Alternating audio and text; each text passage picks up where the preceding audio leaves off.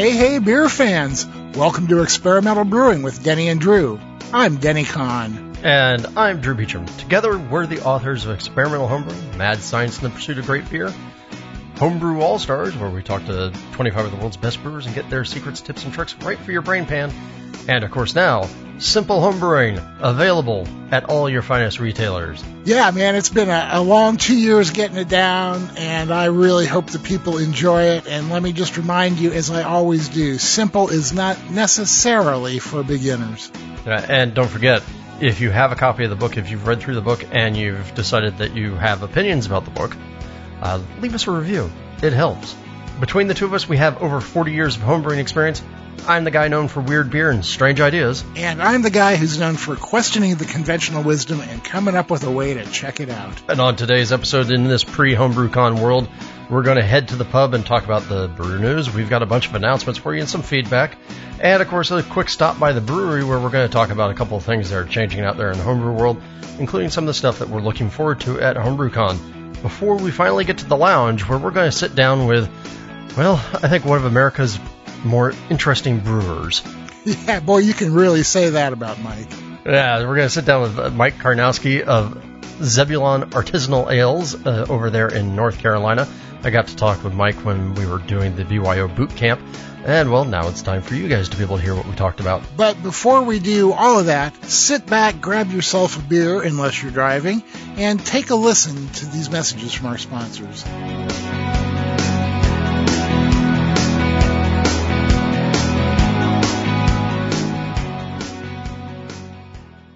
This episode is brought to you by Pico Brew, makers of the Zymatic and Pico brewing systems.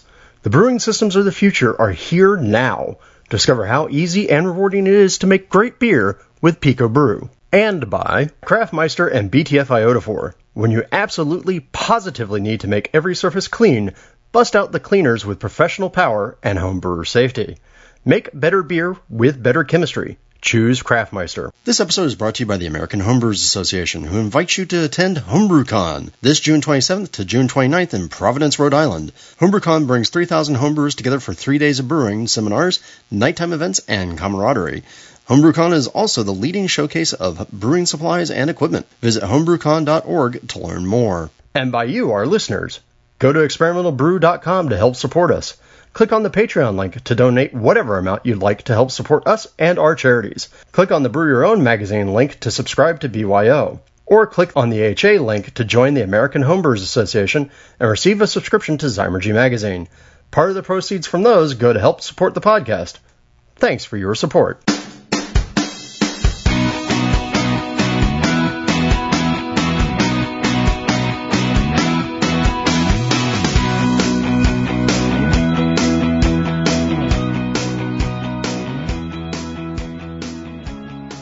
Welcome back. And just like we always do before we get into the show, we have some announcements. And the very first one, we want to let you know we have a new episode of the Brew Files out. Episode 64 that we call Tasting IPA, where uh, Drew sent me some beers and I got to tell him what I thought of them. Yeah, I almost named that episode a Bitter Aftertaste. Well, we hope that you guys enjoyed the uh, unvarnished reviews and the beers. We've been hearing from a lot of people who thought it was really great to just uh, hear me tasting beers and uh, off the top of my head giving comments on them. Yep. And now, of course, you've got to send me beer. Yeah, well, you know what? Uh, I will do that pretty soon. I'm getting three batches brewed here for Paula's birthday party, and I'll send you some of them. Uh, I won't be able to do the fancy cans like you did, but I'll send you some beer. I'll take beer even if it comes in a plastic baggie. Actually, it'll come in a plastic bottle, but uh, close enough. All right, and then of course, HomebrewCon. As we said, it's almost time. This is the last episode before HomebrewCon. Uh, well, there will be a brew files on the time of HomebrewCon, but the last episode of the main show. And we want to remind you that we are partnering with our friends from Country Malt Group Homebrew Division. That's uh, the former Brewcraft USA. They've now rebranded themselves. And they're going to th- help us throw a party on June 26th in the evening. We're going to be at the Isle Brewers Guild. Remember last episode, we interviewed the folks at Isle Brewers Guild. It's going to go from 6 to 10 p.m. There will be multiple tap locations, multiple free sampling stations for the collaboration beers from both Country Malt Group and the Guild. We're going to have outdoor games, live music, giveaways. There's going to be a free t-shirt to the first 500 people through the gate. There'll be multiple food trucks covering all sorts of stuff. You vegan, we got you covered. You like meat, we got you covered. You like food, we definitely got you covered.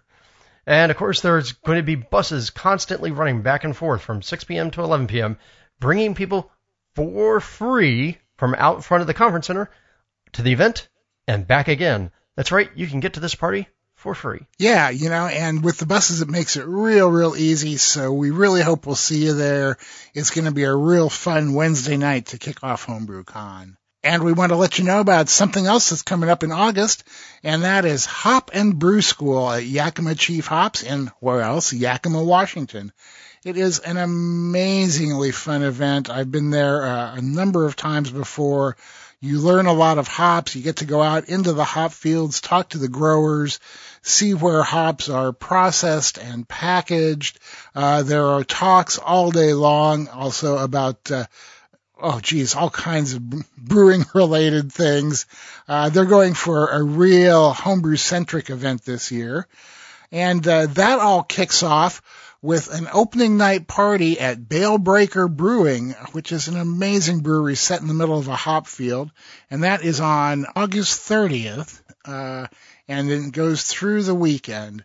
So please, uh, if you're free over Labor Day weekend, consider coming to Yakima for Hop and Brew School. I can't think of a better time that you could have uh, in in the beer world than doing that. We'll have a link to sign up for Hop and Brew School on our website at experimentalbrew.com slash hop and brew. So check it out and we hope to see you there.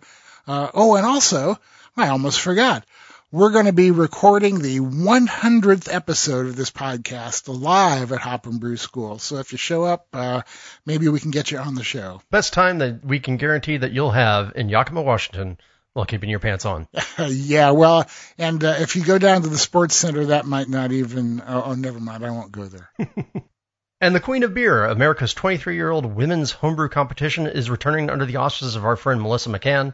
Thanks to sponsorship from both BSG and the Pink Boot Society, Queen of Beer will be offering the Best of Show winner a scholarship for brewing courses at UC Davis, which is pretty rad. Yeah. And they'll also have their beer brewed at Drake's Brewing Company. Also pretty damn rad.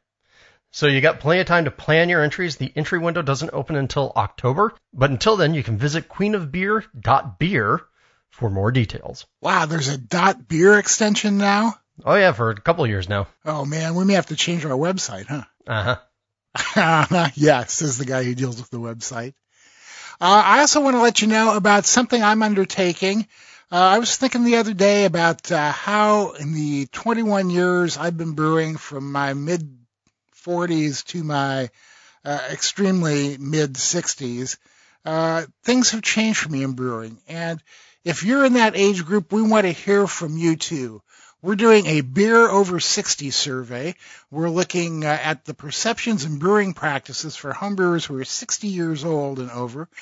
If you'd like to participate, drop an email to podcast at experimentalbrew.com with the subject line over 60.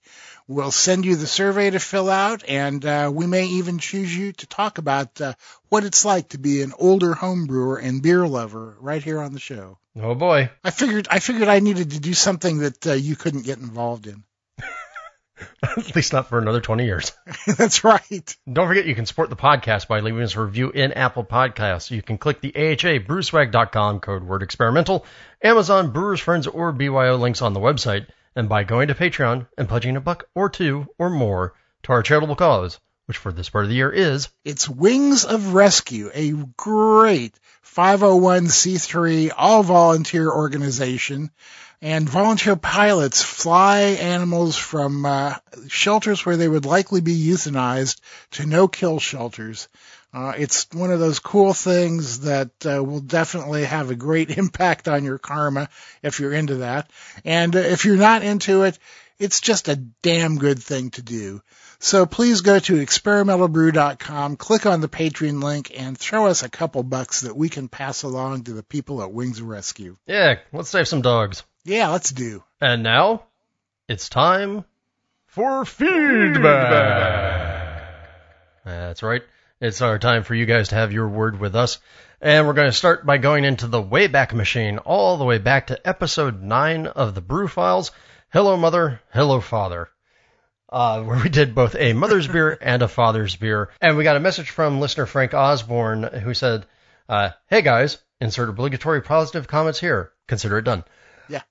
I just had a daughter, and I remembered way back when on the Brew Files episode 9, you guys talked about making a booby beer.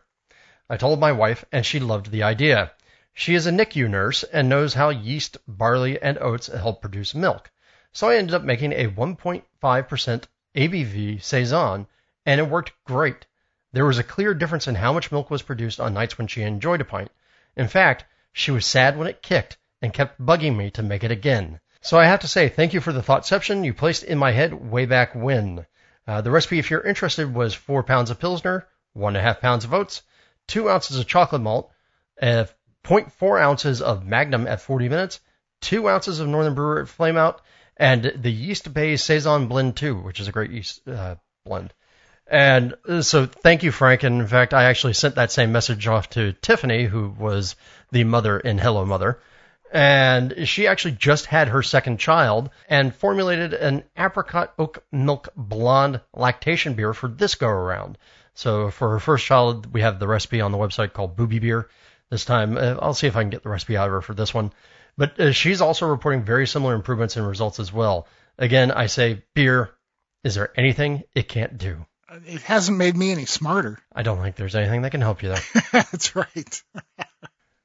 and our next piece of feedback comes from Nick Tier on Athletic Brewing. You remember a couple episodes ago on the Brew Files, we talked about non-alcoholic beer or de-alcoholized beer. And Nick wrote in to say, I wanted to thank you for your interview with Athletic Brewing on the last Brew Files. After the interview, I brought a few six packs, and their beers are fantastic. So good, I subscribe to a few of their monthly packages. It's great to have a non alcoholic choice that still tastes like craft beer. Maybe Boston Beer Company will buy them out so you can find Athletic on tap nationwide. That would be great. And I have not had a chance yet to try the uh, the ones you sent me, but I'm really looking forward to it. It hasn't been a beer day for me since I got them, and so uh, I'm just waiting until this weekend to get into them. There we go. And then our last two pieces of feedback are on the the little question that we posed in last episode, the least used but most important tool in your brew house. And Redditor T. Lenz wrote to say, my least used but very important tool? My hydrometer. I very rarely take a gravity measurement. Could I improve my beer by doing so? Most likely.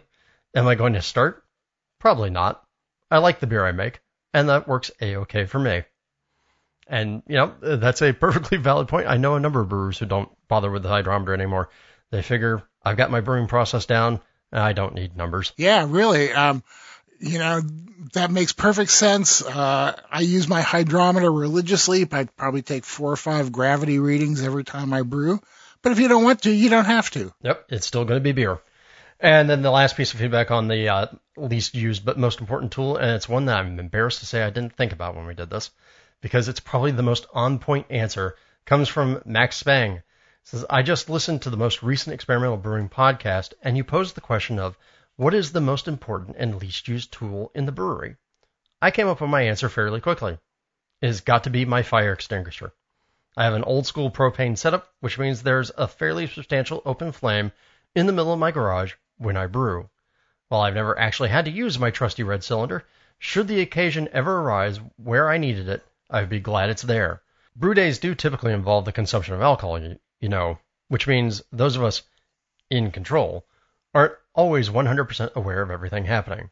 While on the subject, did you know that along with regular visual inspection of the gauge and components, you're supposed to flip your extinguisher upside down every few months and firmly tap it with a rubber mallet to make sure the powder inside hasn't compacted? I recently learned this and thought it might be a good tidbit to share.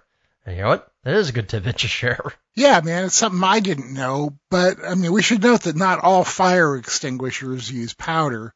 Uh, there are five types. There's water, powder, foam, CO2, and wet chemical. You are pretty likely to have a powder fire extinguisher though, because it's good for class A, B, and C fires, so it pretty much covers everything. But, yeah, yeah, but on the other hand, uh, just you know, if you have a foam fire extinguisher, don't turn it upside down and start banging on the bottom. It won't do any good, and you may find yourself covered in foam. Yep. And Max is absolutely right, though, about the importance of a fire extinguisher.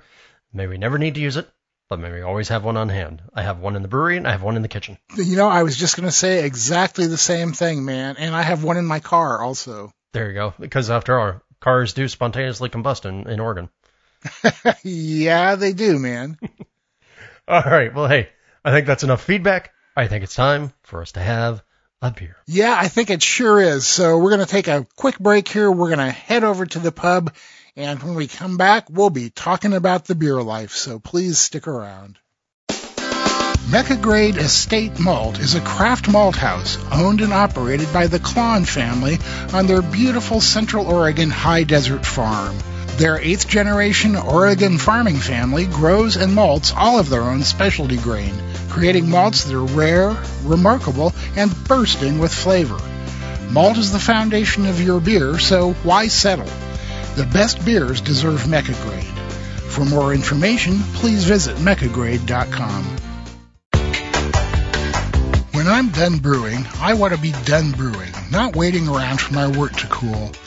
With the Hydra, the Corny Pillar, and the other great chillers from Jaded, I can be done when I'm done. No more waiting 20 minutes for the wort to cool enough to add whirlpool hops. No more messing with cleaning and sanitizing counterflow or plate chillers. With the super fast immersion chillers from Jaded, you can chill your wort in minutes without all the hassle. Jaded chillers aren't just works of art, they're the fastest, most effective chillers you can buy. Check them out at jadedbrewing.com.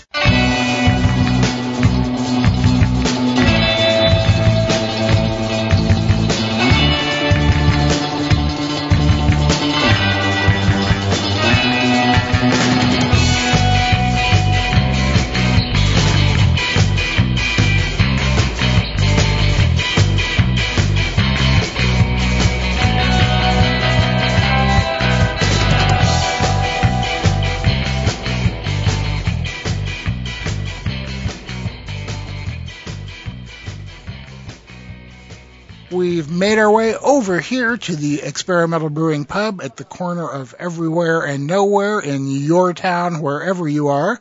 We pulled up a couple stools to the bar and we're ordering beers. Uh, what are you having today, Drew? I'm having an Eagle Rock Ginger Saison because it's finally warm down here in Los Angeles. The past couple of days have been over 100. Yay! And I need something that's, well, a little bit more light and refreshing on the palate than some of the stuff I've been having. So the ginger saison from Eagle Rock, it's 5.1%, so a nice little, not quite sessionable, but you know, pretty close, close enough for government work. Uh, and it's bright, it's tangy, it's zippy, it's lightweight, and it's fun. And I also really like ginger, so it plays right into my wheelhouse. Cool, man. That sounds delicious. Uh, I may have you beat on the light, zippy, and fun uh, area, though. I'm drinking a beer called Rattle On from Rohrbach Brewing in Rochester, New York. It is a Radler. It's a, a, light beer, maybe like a blonde ale, something like that, combined with lemon juice. And it's made by our good dear friend and uh, former Igor, Nikki Forster. She was kind enough to send me some. Uh, sent some to Drew too, but I guess maybe he's saving his for a hotter day. If you have a chance to get a hold of this beer, do it. It is delicious. You open it up, the lemon aroma comes up at you immediately. We had a day the other day that was 103 degrees here, so I opened it up for that, and man, it was the perfect beer for that kind of weather. Yeah, I'm kind of happy to see that Radlers are kind of catching on. So, uh, in fact, we're going to talk a, a little bit of some stuff that's kind of adjacent to that in a moment. But in the meanwhile, I did really want to take a, a moment to thank Nikki for sending us the beer, but more importantly than the beer, sending us a very lovely note. Yeah, I know, man. It's it's nice to know that all this work is appreciated, huh? Indeed. So why don't we actually jump into the stories that are kind of about things that are Radler adjacent? Alrighty, let's do it. All right, and the first one, of course, if you've listened to the podcast, you guys know that I am a big cream ale fan. I did a whole freaking episode of the Brew Files on cream ale. I talked about it for 45 minutes. I could probably talk about it for another 45. As as Arlo Guthrie said, uh, I'm not proud or tired. but I mean, seriously, like Genny Cream was one of the cornerstone beers of my youth. I would probably drink more of it if it was more regularly available to me out here. There's only a couple places that carry it. But in very much this sort of debate about flavored beer and things like Radler, know, the where's the flavored beer trend going? Genny actually makes a number of beers now, including like a hazy IPA, which is what? And they make a ruby red Kolsch and they have a salted caramel porter. But let's face it, really what I know them for and what you know them for is the Genesee Cream Ale. And they've announced a new lineup, including their original cream ale, but now they have one for the summer that's flavored with lemon and strawberry. So get into that kind of fruity super trend. And what makes me interested about it is I want to see how it it's flavored because obviously the lemon plays right into the rattler, just like the Rattle On that you, that you just are having. Right. And lemon is very very traditional. I'm usually very mixed about the idea of adding strawberry to beer flavor because normally I think it doesn't work, and normally in order to get it to work, you have to use something that tastes fake. So I'd be curious to see how that one is, but at the same time, to me, that uh, like in the discussion that we had in the last episode where we're talking about, you know, what is beer flavored beer was, you know, what what's a good trend in beer flavors, what's a bad trend in beer flavors. I'm assuming to you, Denny, like this one would come in a little bit more uh, traditional. I, I'm I would be a little bit leery of it, uh, just because the, the lemon and the Radler really complemented the beer, and you could still tell it was a beer. By the time you get lemon and strawberry, or you know some other flavors in there, you're, you're kind of like getting into the area of things that like define the beer as opposed to support the beer. But you know, you don't know until you taste it. No, this is true. But uh, I'm really curious to see that because the other thing that we're seeing a lot of is the rise of I mean, for lack of a better way of putting it, spiked seltzer, hard water. Right. Uh, all these uh, flavored waters. You know, we talked a little bit about it with uh, Sam Adams and Boston Beer Company, and the fact that Boston Beer Company, before their purchase of Dogfish Head, has been making more money off their cider line, the Angry Orchard, their Twisted Tea line, and then also their spiked water line. And I think theirs is uh, Truly, uh, Truly spiked water. But this is a big rising trend now where if you look at overall beer growth, yeah, even in the craft sector, you know, IPA is still the, the monster there, but a good portion of growth in the malt beverages is back again in this world of what's called FMBs, flavored malt beverages, which the seltzer waters qualify as because most of the time, it, let's face it, the alcohol is coming from a malt fermentation that's been filtered. Um, and so this category is massively growing, rapidly growing. And it's really kind of interesting to see. And I don't know what it says to me about people's taste or what people are thinking about in terms of what they want to have in terms of beer or a beverage. But it is really sort of strange because they were showing like um, FMBs, I think, according to the recent retail uh, trends or the spiked seltzers I should say, uh, showing 23.3% growth just over volume. Um, and things like White Claw are up 320% in terms of sales. It's kind of sort of playing in, I think, playing into some of that same realm of uh, health consciousness.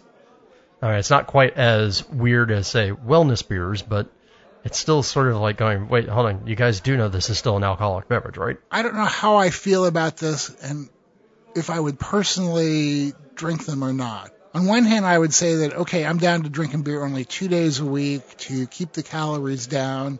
And these might be, you know, a way to have a drink and not worry about all the calories and carbs.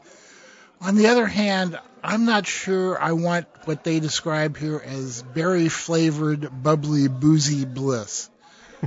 you know? what are you talking about? That's exactly what I think of when I think of you. yeah, right. That's me all over, right? Uh, you know, it, it, I guess it's just one of those things. I would have to try one and see because I am definitely of two minds on them. Yeah, the couple I've had, they're okay. I mean, they're not anything I'm going to race out and seek, but if you offered me one, I I wouldn't throw it in your face. I mean, um, I, am not I'm not looking for alcoholic soda pop, and so if these are going to be sweet or something like that, then they're definitely not for me. Uh, the ones I've had have all been more like really what they say spiked seltzer, right? So not uh, not sugary, not sweet, but I mean they do have fruity aromas and that sort of stuff with them. But it's more like sparkling water. Yeah, I mean if it, if it was something like sticking a lime slice into a glass of sparkling water, I might be able to get behind it. And of course I've seen craft breweries start to make these, you know, because it's not that hard of a process, just a lot of care in order to kind of keep your flavors at an absolute minimum. But look at the homebrew level. If you want spiked seltzer, go fill a keg with some water, add your flavoring of choice, and then drop a fifth of vodka into it. It's a much easier process. It seems like it would be difficult for most craft breweries to make though, because you've got to uh, filter out all the whatever it is you brew until it's clear. And I don't know many people who are set up for that. Oh, I I suspect most of them are cheating and just making a sugar wash. Yeah, but that's distilling then, and that would be no, illegal. no, no, no, no, not not making a sugar oh, wash. Oh no, right, right, not not distilling it. Just yeah, right, just just fermenting out sugar water and doing it that way. Yeah, hmm. which I, I, I'm not certain about how the tax code works on that, but I think that doesn't qualify as beer. So that would be interesting. But yeah, I, I think there are a number of smaller places that are literally just making sugar water, fermenting it, and then flavoring it. But you don't really have any evidence of that, right? You're just surmising. I've seen some breweries talk about their process, and that's what they're doing. Okay, great. Yeah. But I don't I don't know the extent to which it's being done. Yeah, right.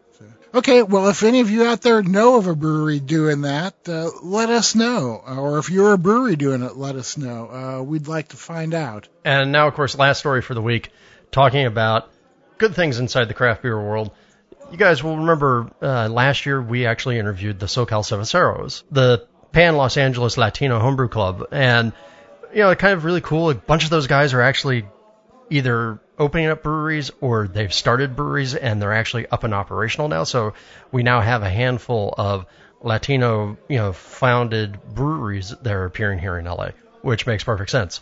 But craftbeer.com uh, they have an article that they put up this week called "LA's Latina Brewers are seeing a cultural shift," and they actually they interview three members of the Cerveceros, uh, women uh, of Latin heritage, and talking about the brewing world that they're working in and how things have changed and what they're they're seeing. And I just really wanted to give a shout out because, of course, uh, uh, one of the one of the homebrewers uh, featured in there is also a member of the Falcons, even though she's now over in Iowa. So I just wanted to say, hi, Lily. really, and as somebody from Iowa, I'd like to say, get the hell out of there. No, no not really. Yeah, my friend uh, Liliana Madrid, she uh, works at the Jackson Street Brewery in Iowa.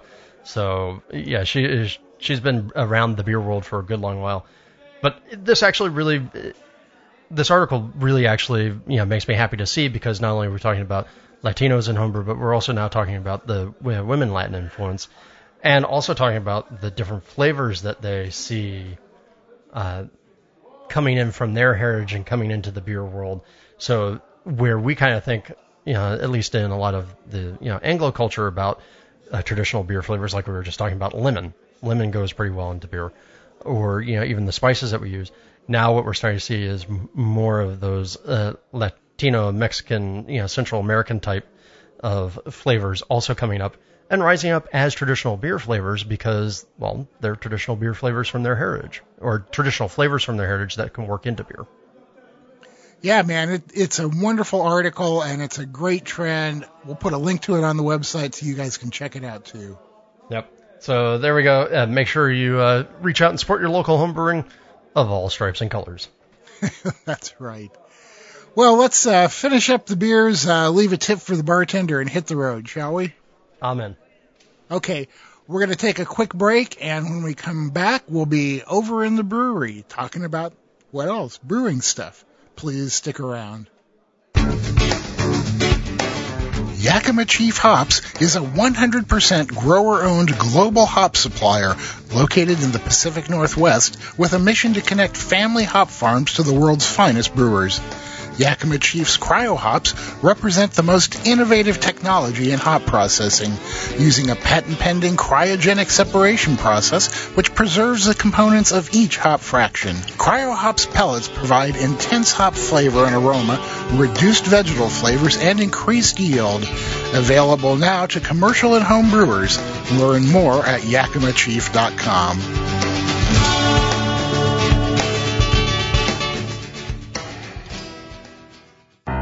Are you having trouble finding enough time to homebrew and give attention to the other important things in your life? Is your newest brewed IPA experiment coming at the expense of other obligations? Don't neglect partner or pet. Brew with the Genesis Fermenter. Learn why at genesisfermenter.com and find them wherever Brewcraft USA products are sold.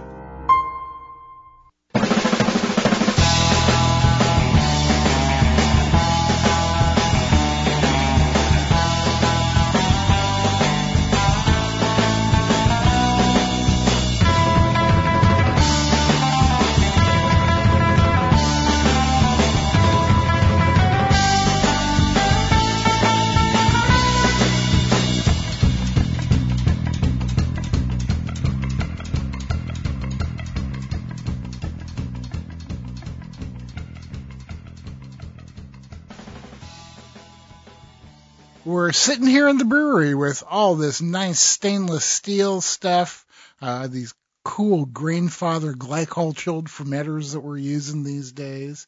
Uh, and uh, we're going to be talking about yeast, mentioning fermenters. Yep, some yeast and some HomebrewCon stuff. And uh, both these pieces actually come from White Labs because I thought these were kind of cool. They had had their hands on what they had been calling White Labs uh, 862 uh, otherwise known as Cry Havoc. Now, of course, I'm going to walk around all day thinking, Cry Havoc and let slip the dogs of war. You haven't read Shakespeare until you've read it in the original Klingon. Um, sorry.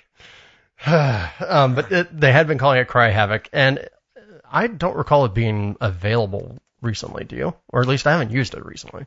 You know, I've never used it, and uh, to tell you the truth, I don't use White Labs very much. There's nobody here in town that sells it, so I have no idea. Yep. And meanwhile, I'm down here in California, so we see it all over the place.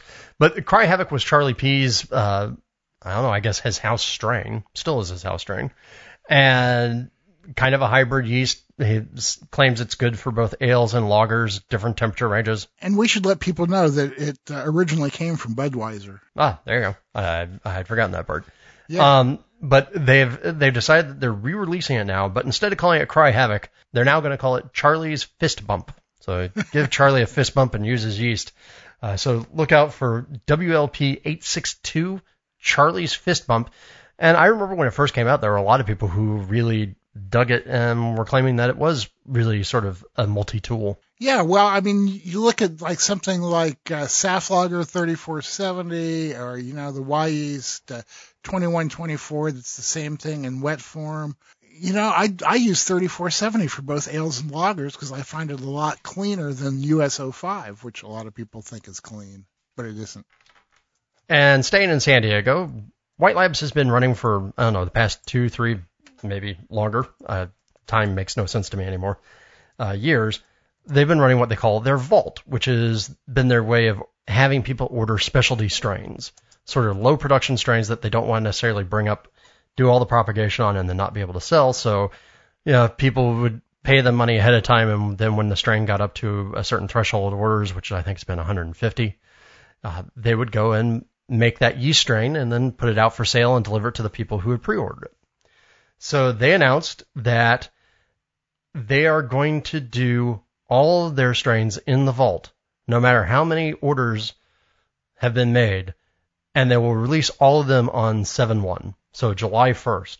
The only exception is if a strain actually hits 150 orders before that point, it'll go immediately into production. So if there's been a yeast strain that you've been wanting to play with in the vault that is, well, you know, never going to see the light of day because pre-orders would be too low, this is your chance. Go to whitelabs.com slash yeast dash vault and you can place an order there for any of their strains and know that you're going to get it sometime around July 1st. And they haven't told us yet what it is, but they say something new is coming to the vault. after that point.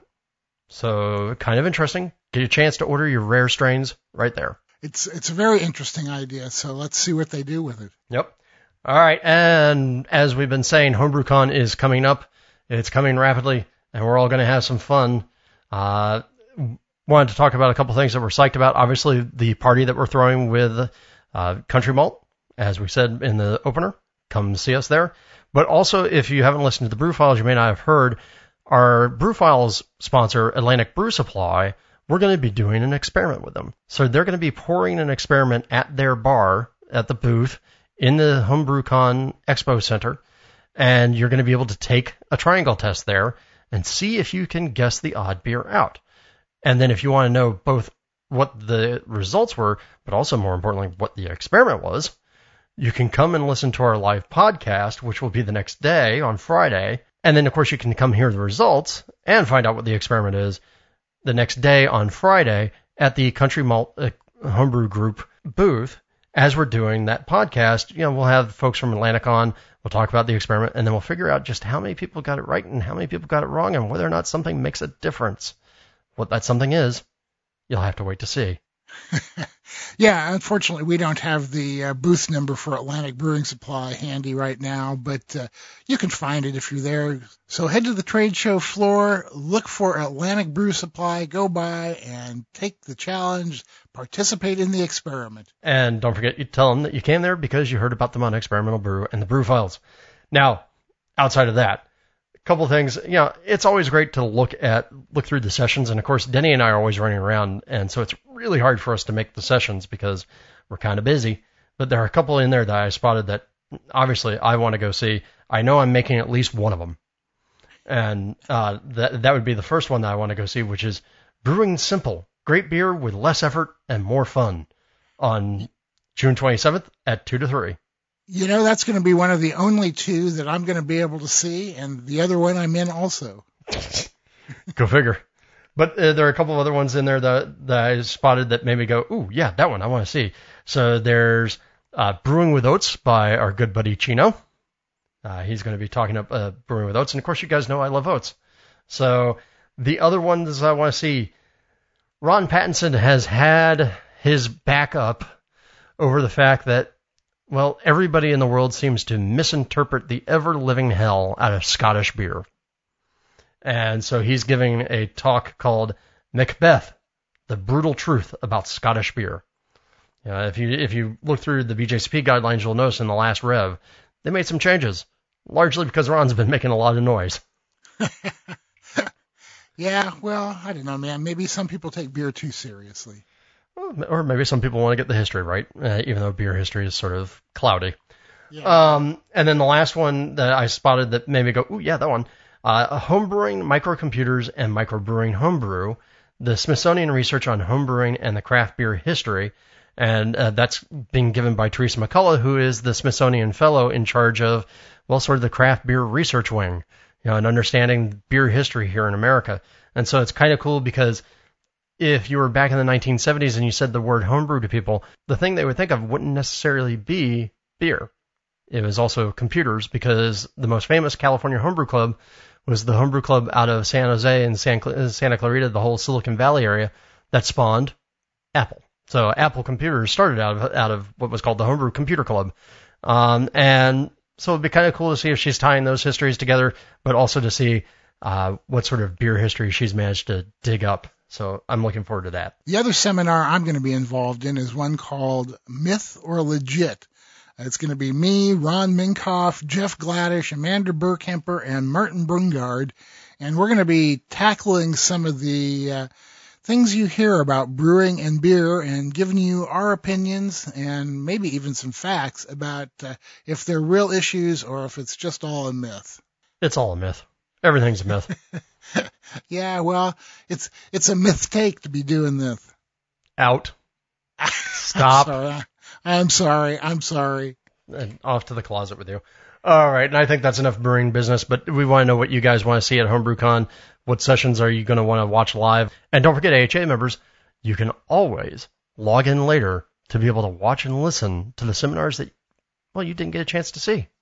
That's one of the benefits of being an AHA member. Yeah, man, that's what I'm going to have to do for sure. Time to move on to the lounge. Cool.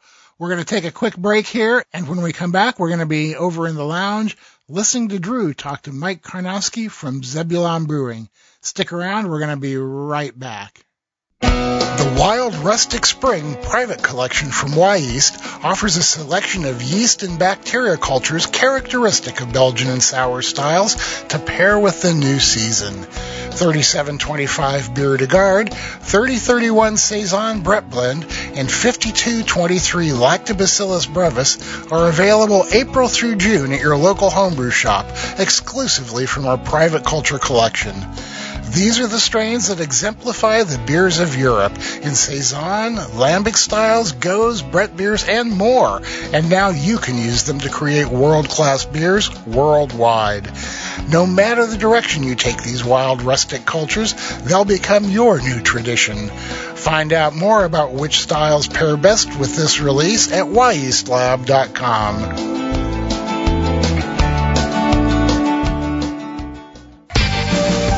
This episode is brought to you by Brewers Publications, publisher of none other than Simple Homebrewing by two guys named Denny Conn and Drew Beechum. Maybe, just maybe, you've heard of them.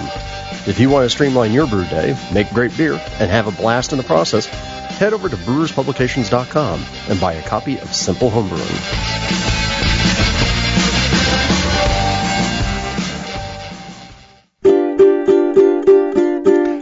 It's just about time. It's just about time. Don't you think it's about time? We talked about beer. Okay, this is part where everybody sings beer, beer, beer. Beer, beer,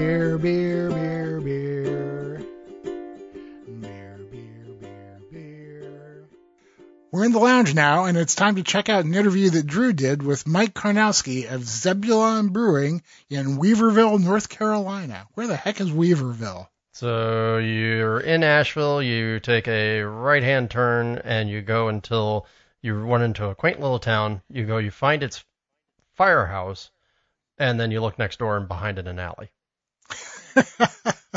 so Mike is in the alley next to the Weaverville firehouse. Something like that. It, if you didn't know where it was at, I don't know how you would be able to find it. So to set the stage for this, this was back when Denny and I and Marshall we did the BYO boot camp uh, there in Asheville, North Carolina, which was a great time. We had a lot of fun doing it, and I arrived there after a nice long flight from LA and somewhere else, and you know showed up, got a got a lift, and went straight to uh, Weaverville right during the middle of uh, Asheville rush hour, which was fun, particularly compared to an LA rush hour. yeah, really, man, I'll bet. Yeah, and I showed up, and Mike's little brewery is an odd little space. If you follow him online, he is constantly doing very interesting projects. Um, he is very much an experimental brewer, but not in the way that we've been talking about, where people are throwing very strange ingredients into beer to be experimental. He's working with like Ron Pattinson to make historical beers. He's working to do this whole series of porters that were, you know, sort of pre-legality porters, like things that people used to do with porter before they kind of formulated a all malt type porter. Um, just he's got a very interesting mind, and of course he's been around the beer world for a very long time. So he's seen all sorts of different flavors of things that people are doing, and this is kind of what he settled on, including a very odd operational model where the tap room is open for, I think, eight ten hours a week. Something like that, yeah. Yeah, so if you if you blink, you'll miss it because it's hidden, and if you blink, you'll miss it because it's never open. But if you get a chance, you need to go to Zebulon because fantastic beers by a really interesting guy. Yeah, and I'll just mention here too that Mike has written a book called Homebrewing Beyond the Basics. It's a real good book. Uh, check it out if you have a chance. And and of course, Mike is in Homebrew All Stars. Yes, that's true. He's in Homebrew All Stars also. So if you have a copy of Homebrew All Stars and why don't you? You can uh, check out Mike in there too. But in the meantime, sit back, grab yourself a beer unless you're driving, and take a listen to Drew talking to Mike Karnowski of Zebulon Artisan Ales. So this is the the 1917 Whitbread, one percenter. So World War One era beer, and uh, what? How much malt? Uh, It wasn't much, right? It was like four and a half pounds of malt for almost 15 gallons of beer. There's some, you know, some uh, invert syrup in there as well, like pound and a half invert. But it's it's tough mashing that little, you know, with that little bit of malt. Yeah. It's not even worth trying to establish a grain bed. You know, I found it's best just to, you know, if you have room in your mash, tun, just add all the sparge water, give it a stir, and just drain it. So you're uh, batch sparging on the professional scale. Yeah, just because it's you know trying to keep a, a grain bed that's you know two inches deep uh, from getting disturbed, it's just not worth it. Worth the time. So why why make this beer? I don't know. It just seems very contrarian, you know. And if there's anything, I'm a contrarian. And uh, you know, who else has made a one percent alcohol beer? You know, it's uh, it just it seems. I, I, I try to not give people what they want. I try to give them what they need, and I think what they need is low alcohol beer. You know, all, all these people just slamming tall boy cans of nine percent alcohol double IPA. I think that we need to kind of talk about how much alcohol is in there. a four pack of 16 ounce double IPAs is like, you know, that's a half a bottle of Jack Daniels. And, but, but people are like, oh, but it's got cartoon characters on the can. It's totally, how about, you know. And it's made with fruity pebbles, or Right. It's, it's, it's good for you. But uh, I don't know. I'm just uh, getting old now where I'm just not interested in a lot of alcohol. You know, when people tell me, oh, the alcohol is well hidden in this beer, I'm like, I don't want it well hidden. I like. I want you to know what you're drinking. I- I- yeah, so I don't know. Just uh, as I've gotten older, I'm looking for low, you know, beer that satisfies but is lower alcohol content. well, and um, And I was gonna say, I mean, to me, this this tastes like a like a good substitute for a glass of iced tea. mhm. You know, something, yeah, something that you're just drinking. yeah, it's beery enough where if you're somebody like me that just you know you just drink out of habit almost after 30 plus years of just lifting a pint and sticking it in my face that you know a couple pints go by you're not thinking oh this is wimpy beer or whatever it's just it tastes good and it's thirst quenching and that's really all I'm looking for uh, in- a beer for the most part. I'm not looking to get loaded. I'm looking for something that's tasty and thirst quenching. And uh, a one percent alcohol beer does it for me. Uh, you know, and if, if if if you get to the point where you're like, all right, I've drank seven pints of one percent beer, I'm just feeling bloated. Then you know you switch off and have an imperial stout or uh, Or you know whiskey. Or, yeah, there's so many other things to drink. So I don't know. I just thought it would be fun to do. And you know, one of my goals is always to to um, bring Ron Pattinson's uh, uh, work to uh, into fruition. You know, he he uh, he spends all of these the, this time in the basements of breweries and uh, museums photographing these old brewers logs. And uh, he never gets to actually taste them. Most people never get to taste them. So it seems like for him to put all this work into making, uh, re, you know, uh, interpreting these recipes and bringing them into the modern time, that the least I can do is, uh, you know, brew them up and let people try them. Well, I think it's interesting to have a taste of the past, but before we get too much further, I think we actually have to, you know, back up and do a little introductions because uh, welcome to the contrarian world of Zebulon, and I'm sitting here with Mike, Mr. Mike. Say hi to everybody. Hello. well, and of course, give everybody your last name too. Uh, Mike Karnowski, Zebulon Artisan Ales, right outside of uh, Asheville, North Carolina, in the beautiful small town of Weaverville. Well, I was gonna say, and and you're hidden away. Like in my driver who got me up here, you know, because I came straight off the plane from L.A. and very first thing grabbed a grabbed a driver and came up here. My driver got lost because you're you're in an alleyway. It's Oh yeah, we're we're a ridiculous brewery. Uh, I mean, I, I'm kind of amazed that uh, that we have almost. I think we have like hundred percent five star ratings, uh, uh, and I don't know. I'd give us maybe a three and a half. I mean, we're we're impossible to find, no parking, you know, ridiculous hours, curmudgeony owner, rarely an IPA on tap. well, I was going to say curmudgeonly owner who is also the bartender who is also going to. Oh yeah, it's it's just me and my wife. We don't have any other employees. So, and, but I mean, you've been around the beer industry for a good long while. This is not, this is not your first trip around the rodeo. No, this is just my first uh, brewery that I've owned myself. Um, I started home brewing in uh, in 1986, but even before that, my dad made wine, so uh, we had some grapevines in our backyard. So I, I just grew up with carboys bubbling around me, and you know, my dad dragging me to the the winemaking shop. Um, and so uh, I was I was just familiar with fermentation, and then um, I had joined the army uh, as soon as I got out of high school, and was in uh, Tacoma, Washington, and we took a little uh, road trip up to uh, Pike's Place Market in Mhm. Seattle, and there was a little homebrew shop there, and uh, uh, I told my friend I was like, "Hey, let's go in here. My dad made wine. I know about this stuff." So um, we went in, bought a little, you know, homebrew kit, and I mean, the the, the homebrewers today have no idea what it was like in 1986. I mean, just the swollen cans of Muntons Mhm. extract on the shelf, and the hops are just some horrible dirtweed looking uh, Ziploc bags that are sitting at room temperature, and um, And, and they were The- more brown than green. Oh, they were all brown. And then the uh, the the yeast were just you know a little pack of uh, yeast under the cap of that s- uh, swollen can of extract. Um, oh, my my first capper that I got was one you don't even see anymore. It was just basically think of it like a big spoon, and you put it over the top of the cap and whacked it with a hammer. I have one of You got one of those? oh my god! It was like every fifth bottle would be like boom, boom, such a mess, such a ridiculous capper.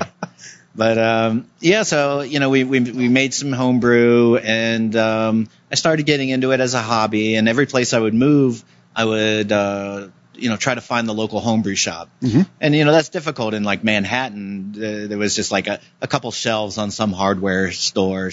You know. or, or somebody's packy has has some. Yeah, that, that I joined the local homebrew club in New York City, and there was some guy who was selling homebrew equipment at the at the uh, the meetings. So I picked up carboys and brought them back on the PATH train to Jersey, and uh, so then uh, my wife and I we moved to uh, New Orleans. Uh, this is like '91, I guess, 90, 91. and uh, I was mail ordering off uh, to you know Minnesota and and, uh, and and California for my homebrew supplies. And finally, I just had an epiphany, and I just told my wife, I'm like, I'm going to open up a homebrew shop, and it was the first homebrew uh, shop in in New Orleans, and uh, it was called Brew Haha, and it was right on Magazine Street, and we ran that for 13 years. And so, you know, I brewed uh, twice a week Mhm. for 13 years, and that adds up a lot. And then, um, you know, I, I kind of lost count after 2,000 batches. Probably close to 3,000 at this point. Um, but so after Hurricane Katrina, we shut down the homebrew uh, shop just because it would have been a long struggle. Mhm. You know, just we weren't making that much money. Homebrew shop owners, you know, you know, are struggling for. I, The I was going to say, apparently, by your choices of careers, you're not a fan of making money. No, I don't care about money. Yeah. um, so we shut down the home the uh, the homebrew supply shop after Hurricane Katrina, and we decided to mo- to move, put a two year plan in effect. Um, so while while we were uh, getting ready to move, I, I uh, got a job at a uh, rum distillery in New Orleans, Celebration Distillation, and I was a head distiller there uh, for uh, a year and a half or so before I left, and that was fun.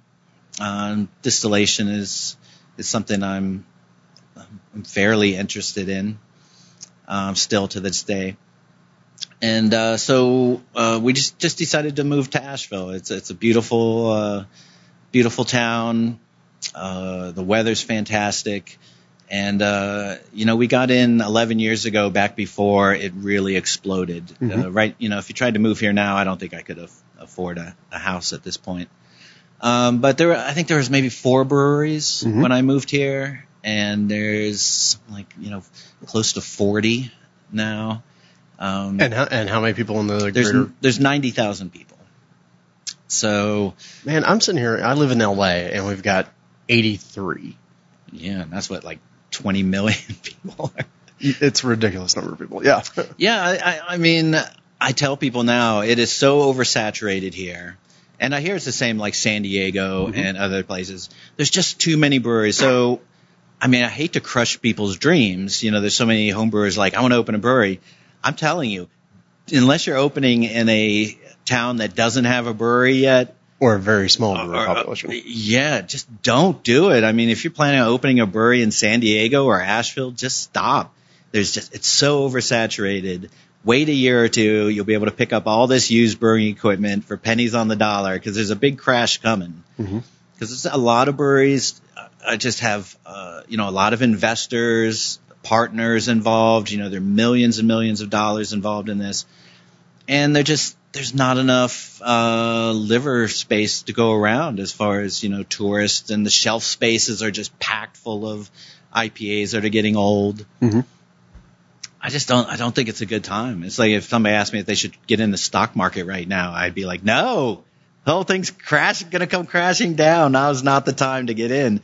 And the same thing with the brewing scene. I, I it's it's really changing quickly, and um, I, I, mean, I hate to be a naysayer, but I, I really now is not the time to open uh, a craft brewery unless you're doing something really unique, Mhm. not just because your friends tell you you make a great IPA and amber ale. That's just not going to cut it.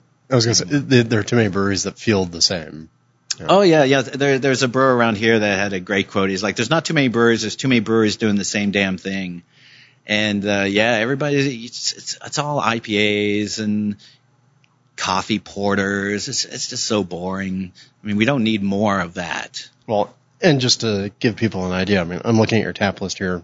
In addition to this 1917 mild at 1% that you got, I you do have uh, an IPA, but an original style IPA. So back in the day, right? It Yeah, it's an IPA from the 1850s, so it's uh, barrel aged with Brett for Yep. eight months and just East Kent Goldings and Maris Otter. Uh, and then you got uh, Keller Pils, uh, uh, 1832 Stout, a Brett IPA, Beer Noel, an Appalachian Belgian Quad, dry hop sour, and a farmhouse saison. So uh, nary a sort of typical beer in there.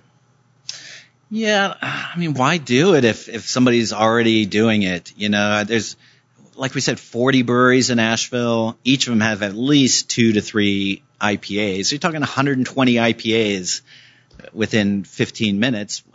Uh, Why should I do it? I mean, uh, I don't know. I'm just, I'm just frustrated with the, the just the myopic tastes of the the beer drinking public uh, for the most part right now. It's kind of like back in the uh, 90s when when uh, you know housefraus discovered the term buttery shard. You know, buttery chardonnays.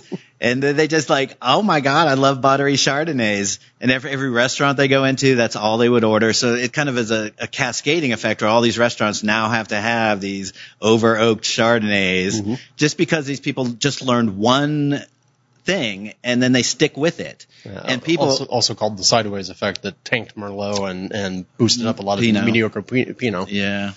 And so uh, the same thing kind of with IPA. I mean, I think a lot of people just don't even know what IPA stands for. All they know is that if they walk into a bar, they can order an IPA, they're going to have it, and they're probably going to be okay with it. But that's stopping them from from trying so many different styles and, and uh, of beer out there that the fact that like 80% of the, the, the beers being made are IPAs is just frustrating. Um, you know, I'm a little disappointed in uh, the breweries that that's kind of all they're making. But then again, they they're not like me. They they've got a lot of debt. They got a lot of overhead. They got employees. They need to make a lot of money. So IPAs are the way to do it. They're quick turnaround, and um, And have a ready built audience, Yeah. with people who that's what they know. sure. But uh, now I was going to say, I mean, uh, in this space that we're in, I mean, this is a tiny little brewery. This is not going to expand into anything massive at any point, but Oh no, no, this it's never going to expand anywhere. This is just it. It's a little 1,400 square foot old firehouse, and uh, it's a constant struggle with space. Uh, it's it's a, like a big game of Tetris when I need to uh, set up for a bottling day, or you know, the barrel you need is always in the back underneath another barrel. Well, I, and I was noticing the unique layout there on the barrels. You got uh, some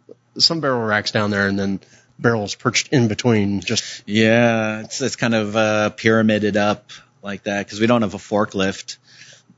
There's no room in here for a forklift, so everything's uh, got to be able to get at somehow or another. So, but it's fine, you know. It's you know, it's kind of like if you ask a painter, just paint me anything. Mhm.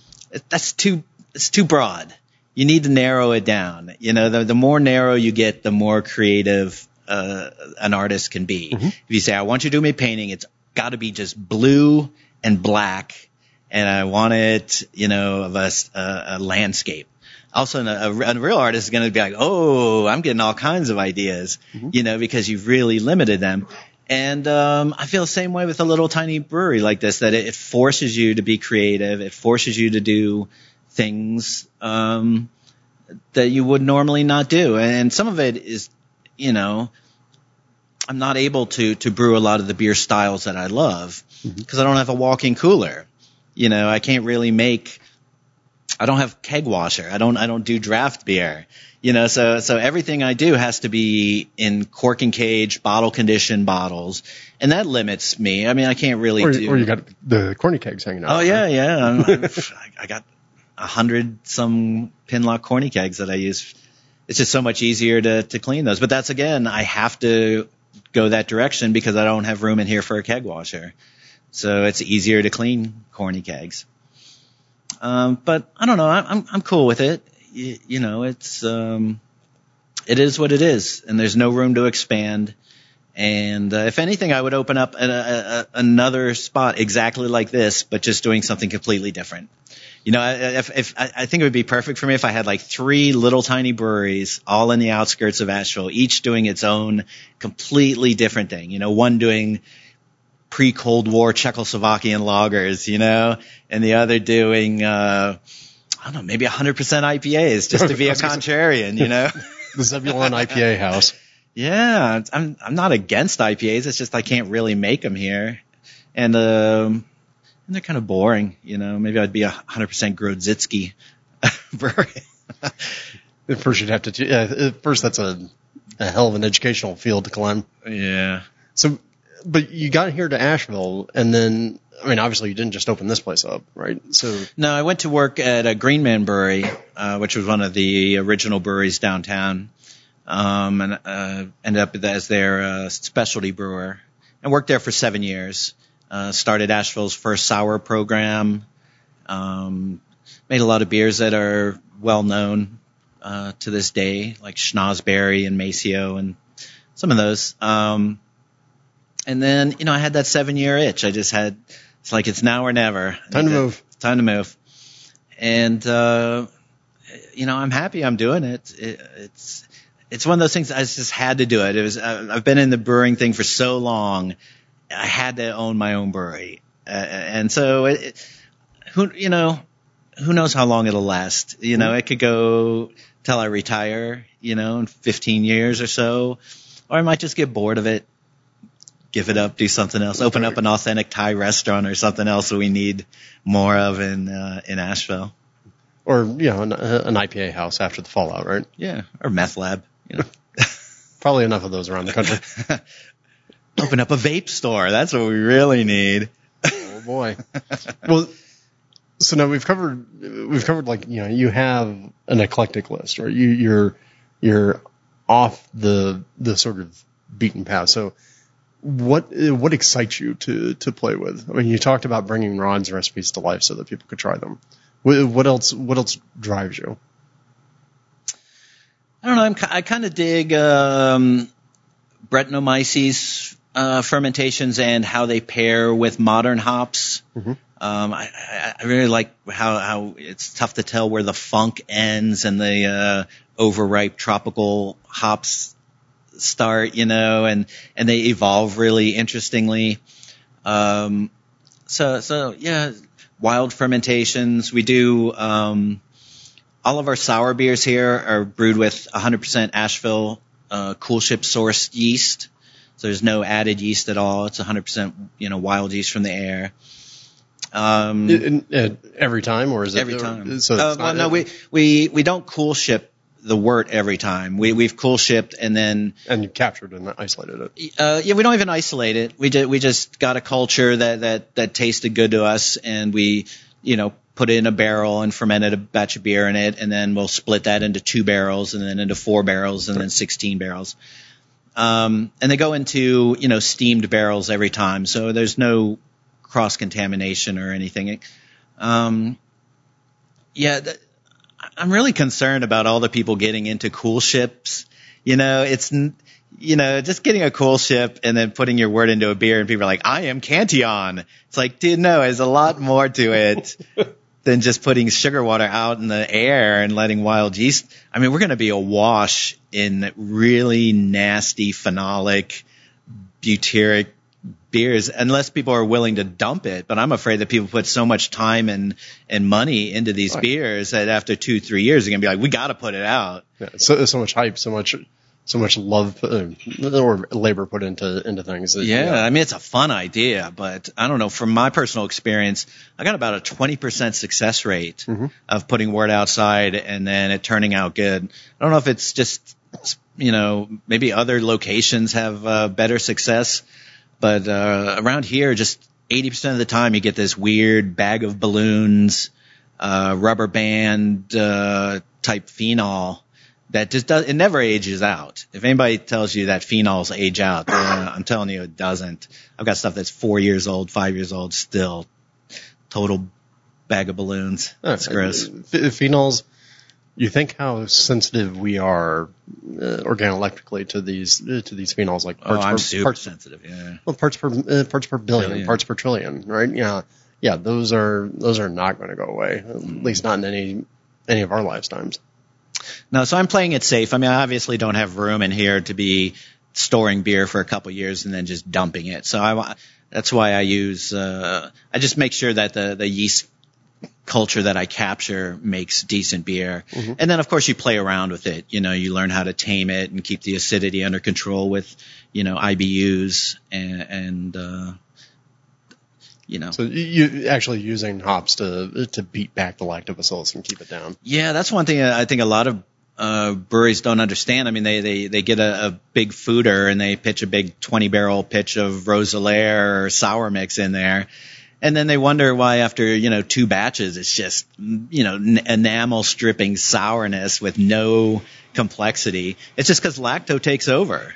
And you really need to keep your pin pan strong with your lacto and uh, inhibit it. So, with my culture, I found that somewhere around, you know, 24 to 27 IBUs will keep it from souring for six months. And then in between six months and 12 months, it'll, it'll sour down to, you know, 3.2, 3.3 pH, which is perfect because I, I want complexity in my sours. I'm just, I'm not interested at all in lacto bombs. To me, they're so boring and uh, undrinkable. I mean, I, I can't drink those things. They, they just upset my stomach. And uh, I guess it's for kids that grew up with Sour Patch candy or something, uh, or it's you know just who can make the sourest typical American you know bullshit. Well, I just remember even my first exposures to Cantillon, yeah, or going over to Brussels and drinking like a couple of the lambic places. I would always have, you know, a sour stomach. I, I would refer to it as Cantillon stomach. Yeah, and and that's not even anywhere near as sour as some of these uh, big ones. Okay, so Mike, Mike, Mike is doing my favorite thing. He's pouring me beers. So what do we got? Um, these are two. This is the uh, the original IPA. Okay, And the one on your right has been barrel aged for eight months which explains Brett the color. Cla- Cla- Claussenii. And the one on the left is one that we just refilled the barrels up with. So that is a, version that would never have really been consumed unless it was by the brewers in England. Right. And so that's just, you know, a couple of weeks old. It's 165 IBUs of East Kent Goldings and just Maris Otter. Well- Um, And what's interesting to me is, I mean, there's a, a stark color difference between the two.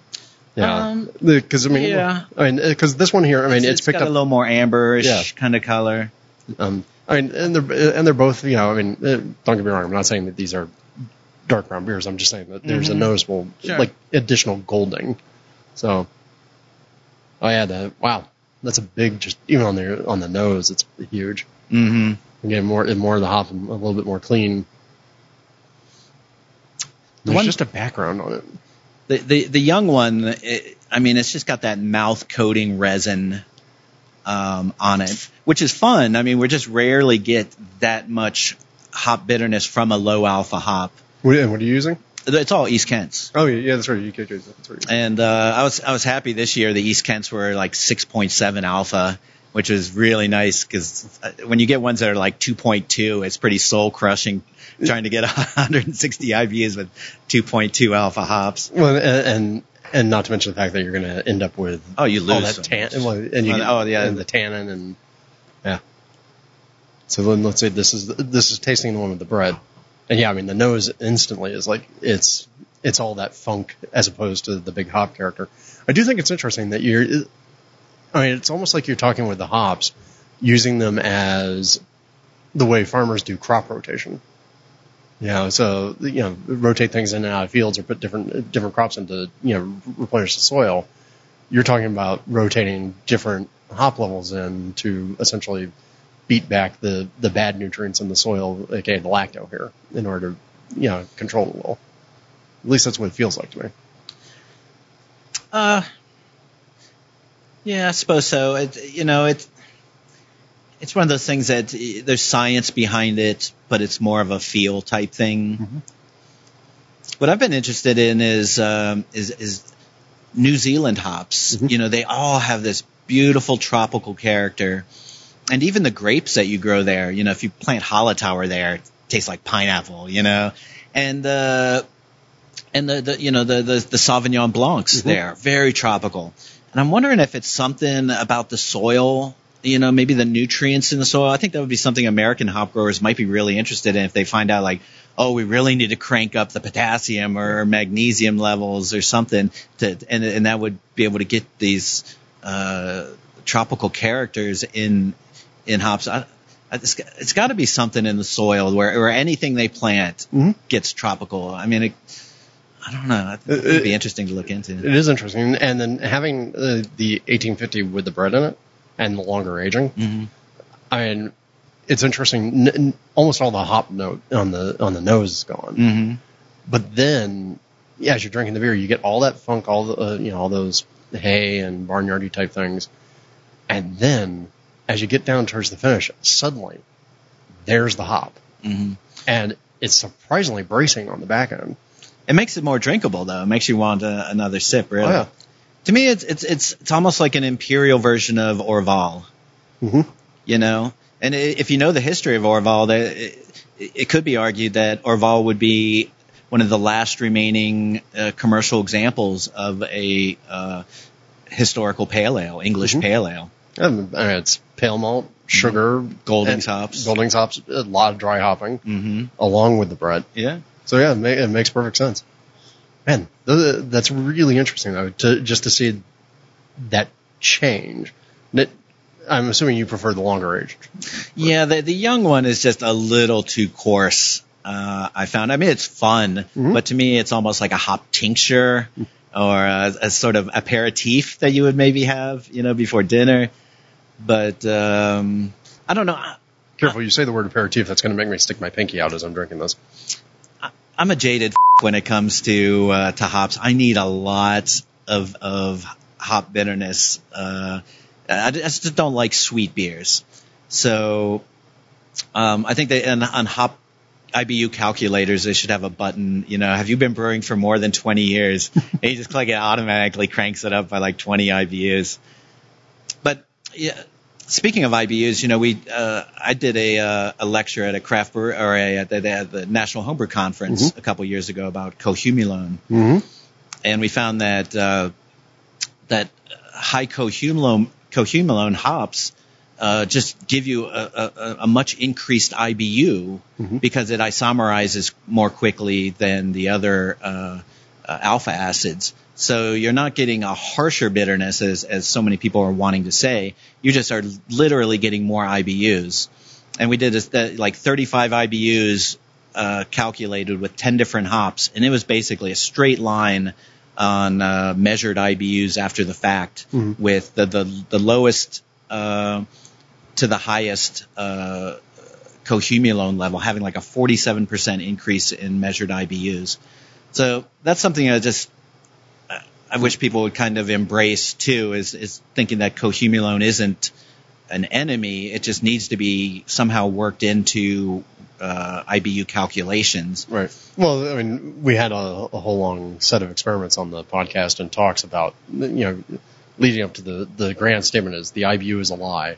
Mm-hmm. And I mean, some of the some of the things that we were talking about was like, hey, you know, all these formulas that we use, they're formulated for one particular set of conditions. You know, the Tinseth was, you know, formulated for his homebrew equipment using whole leaf pellets or whole leaf hops. You know, when he was brewing and decided to put together a spreadsheet and a, a regression fit.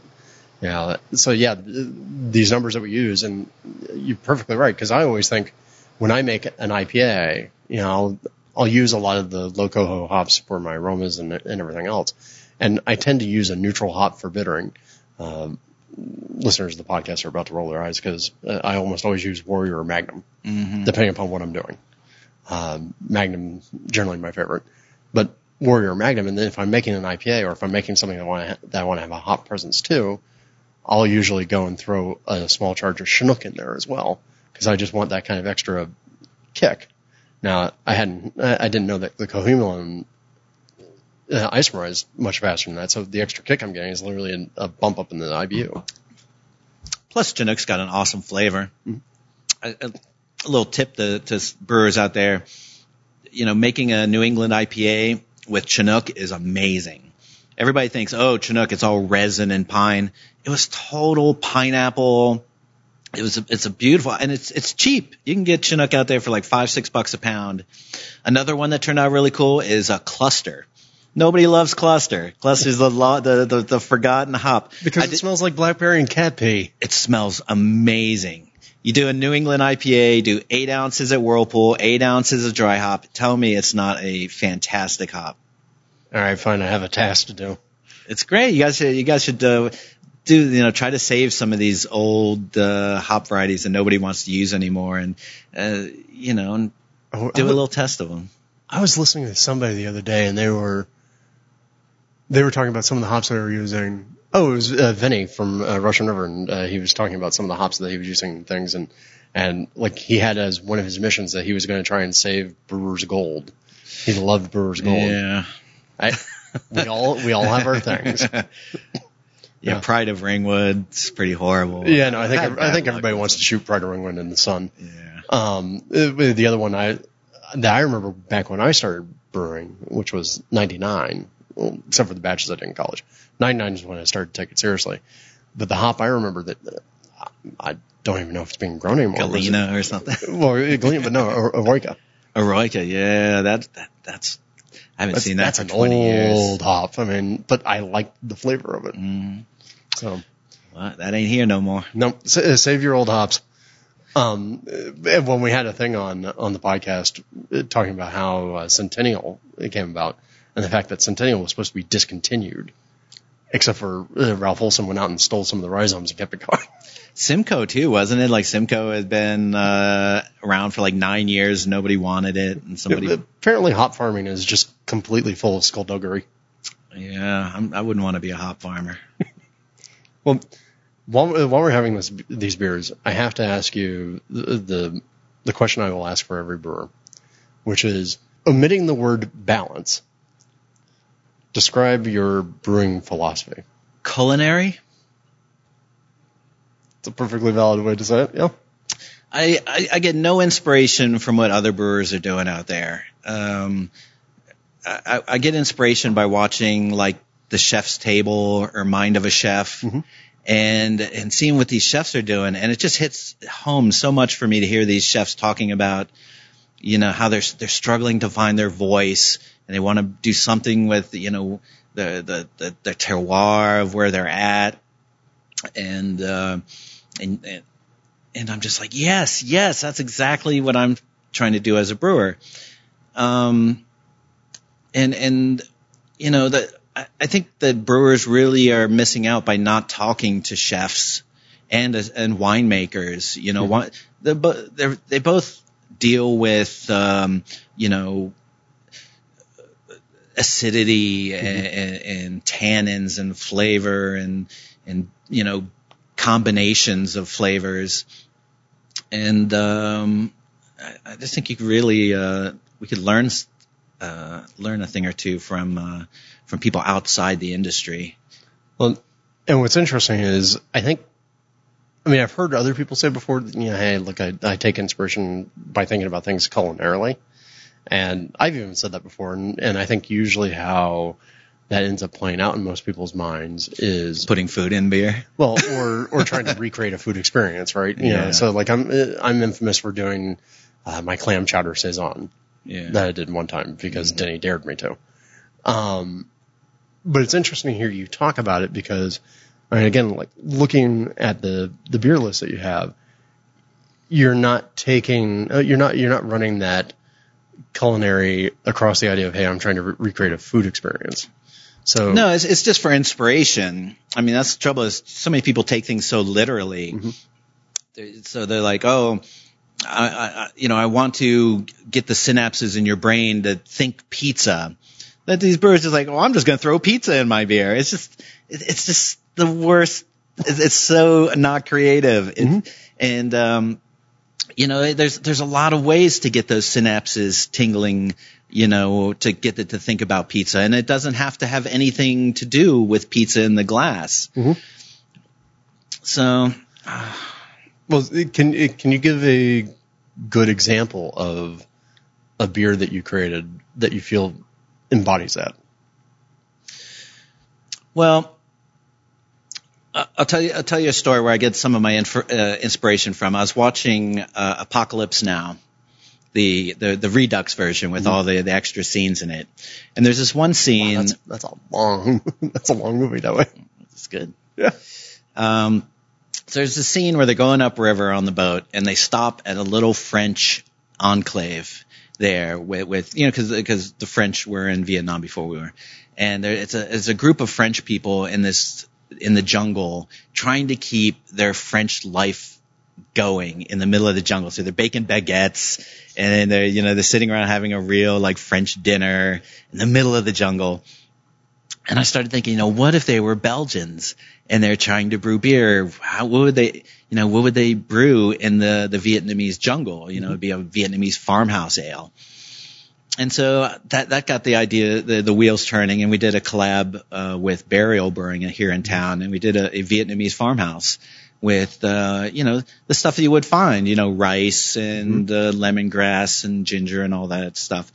And then I kind of took that farmhouse up Wizard of Oz style, and then would just drop it around the planet, and you know, say, all right, Ethiopian farmhouse mm-hmm. ale, and then you uh, you know you you start thinking, all right, what do I have to work with in Ethiopia? What what are they known for? What are are there any cool herbs or spices or starches?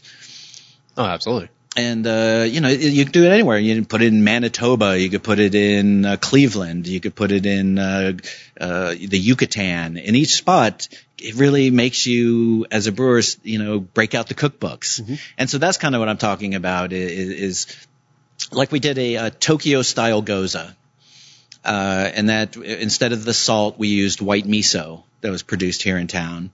And instead of the coriander, we used pickled ginger. Mm-hmm. Um, and uh, I didn't mention, but since we don't repeat any beers, we don't have any flagships. Every single beer we do is a new, different beer. That we didn't want to come up with a new cutesy name. Um, so we just dedicate all our beers to uh, to people that we love and respect. So uh, yeah, this this new uh, IPA is for Anthony Bourdain, but the uh, the Tokyo Gose was for uh, Yoko Ono. Mm-hmm. Um, I was kind of worried that that was our first person we ever dedicated to a live person before, and she ended up in the hospital the next day. Oh. So I was worried that we were gonna we were jinxing people. So we kind of don't dedicate them to live people anymore. Look, so you know, talking about the stuff that we're you know talking about, almost like translocation, right?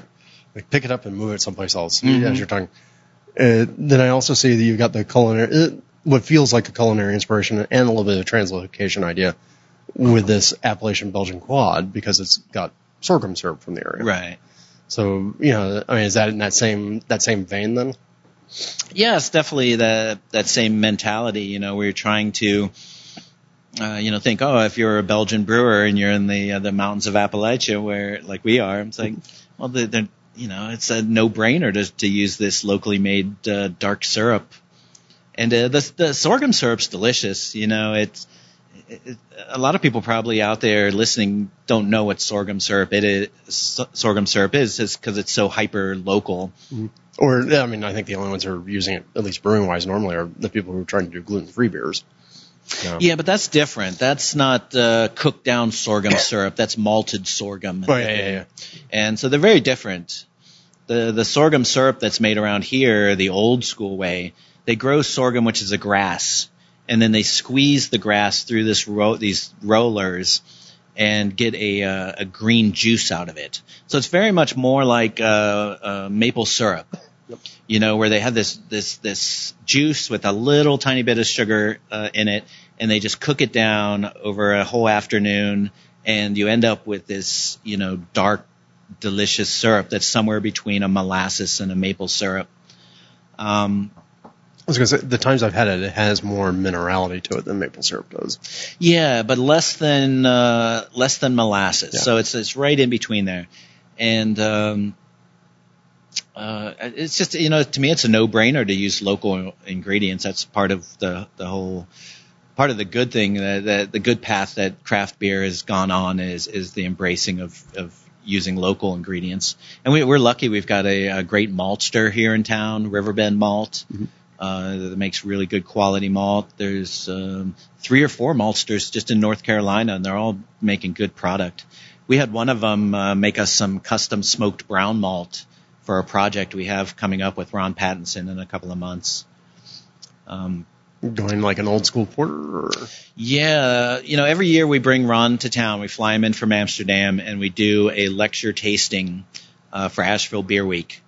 And so last year we did uh, a relics, lost and forgotten beer styles. And they had, you know, like, you know, Arctic ales brewed for Arctic expeditions and those kind of things.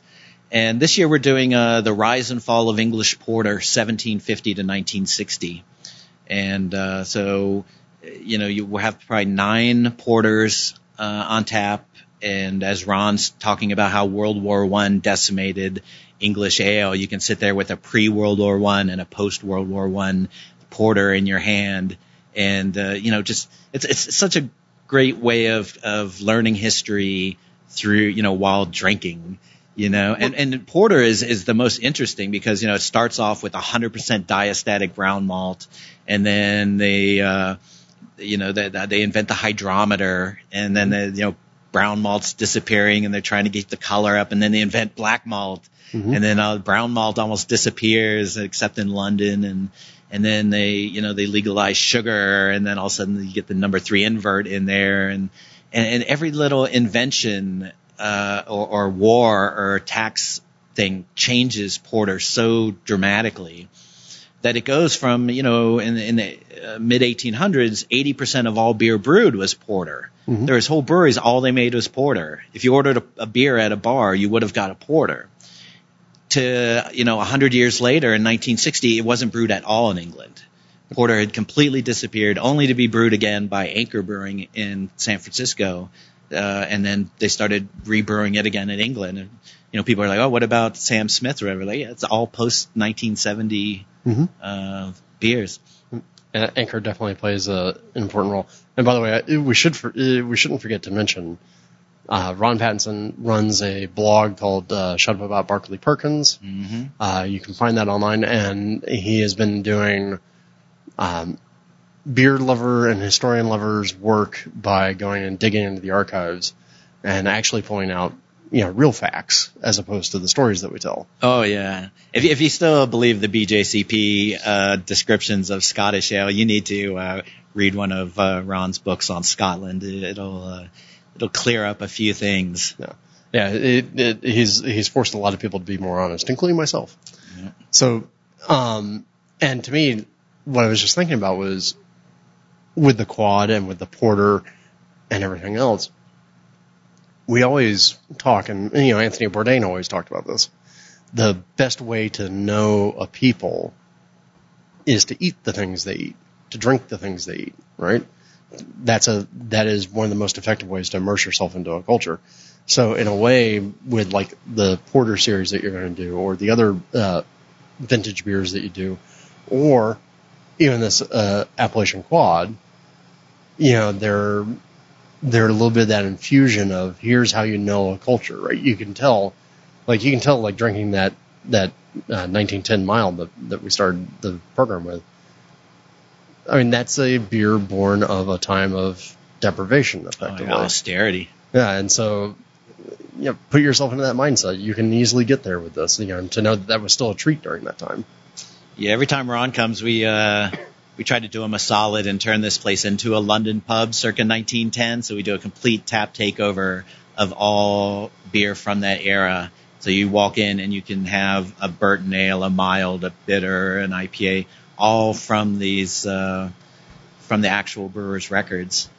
And uh, I don't know, just uh, sometimes I, f- I feel like taking it a little further, like when we're talking about these, you know, beers that were brewed during World War One or World War Two, you know, to maybe have like just you have you come in and there's no electricity it's just candles and you hear like recordings of bombs going off and there's just this smell of gunpowder in the air and all the beer is like one to three percent and you know they're out of half of them just a full immersion like we're talking about in what it would have been like to be trying to drink beer in 1917, you know, or in you know 1940, 48 or 49. This is the, those years after World War II were were mm-hmm. really brutal for for uh, beer drinkers in England. Oh yeah, absolutely. So before we wrap things up, I did want to ask you one thing because we've talked about a lot of a lot of successes. Has, has there been a beer that you've ever done that that you thought you had a really good plan on and it didn't turn out the way that you wanted to? Well, no. I, well, like for example, the Arctic Ale that we were talking mm-hmm. about. It's a monster uh, 1.130 original gravity beer, and um, I, I, you know, I wanted to be traditional, so I, I went to a local brewery and got a six gallon carboy full of 002 slurry, pitched it in, went nuts for a couple weeks, and completely stopped. It's like, oh, let me take a final gravity reading, 1080. Mm-hmm. And uh, I, I, tried everything to get it started again, and it would not. Uh, it would not restart. So I filled up a barrel that had some Brettanomyces in it and dumped the rest. And uh, about a year and a half ago, uh, ago I filled the barrel. So I, I, recently I tasted it, and it had dropped to about 1037 but it was just it, it wasn't something I was proud of, so I dumped that as well. But uh, that was the only one that didn't pan out there's beers that I've made that didn't sell well. Oh, that's always the case. You know, uh, uh, word of advice to people out there: don't brew smoked beers. Nobody likes smoked beers. Um, we made a Grodziskie, a, a hard, you know, if you want a, a really hard beer to sell, it's a three percent uh, smoked, smoked beer.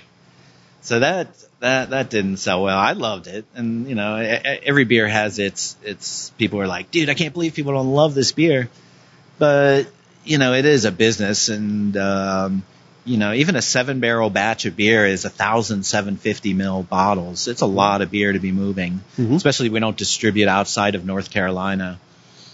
So I'm just, you know, well, learning that, uh, you know, you just either make smaller batches of the weird stuff or, um, you know, just some things you just can't sell. Like this 1% mild, people are like, "Whoa, do you think you can make a big batch?" I'm like, "No, no, no way.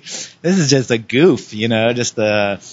I'm doing this to be me. Yeah, it's fun. It's a historical beer that no other person in the entire world would ever make, and um, I think it's worth trying uh, just for myself. I mean, I think I'll make this beer again just for for my own uh, personal enjoyment to have on tap at my house for in the middle of summer when I'm working on in the yard. I can drink eight pints, you know, and uh, okay. I can totally drive.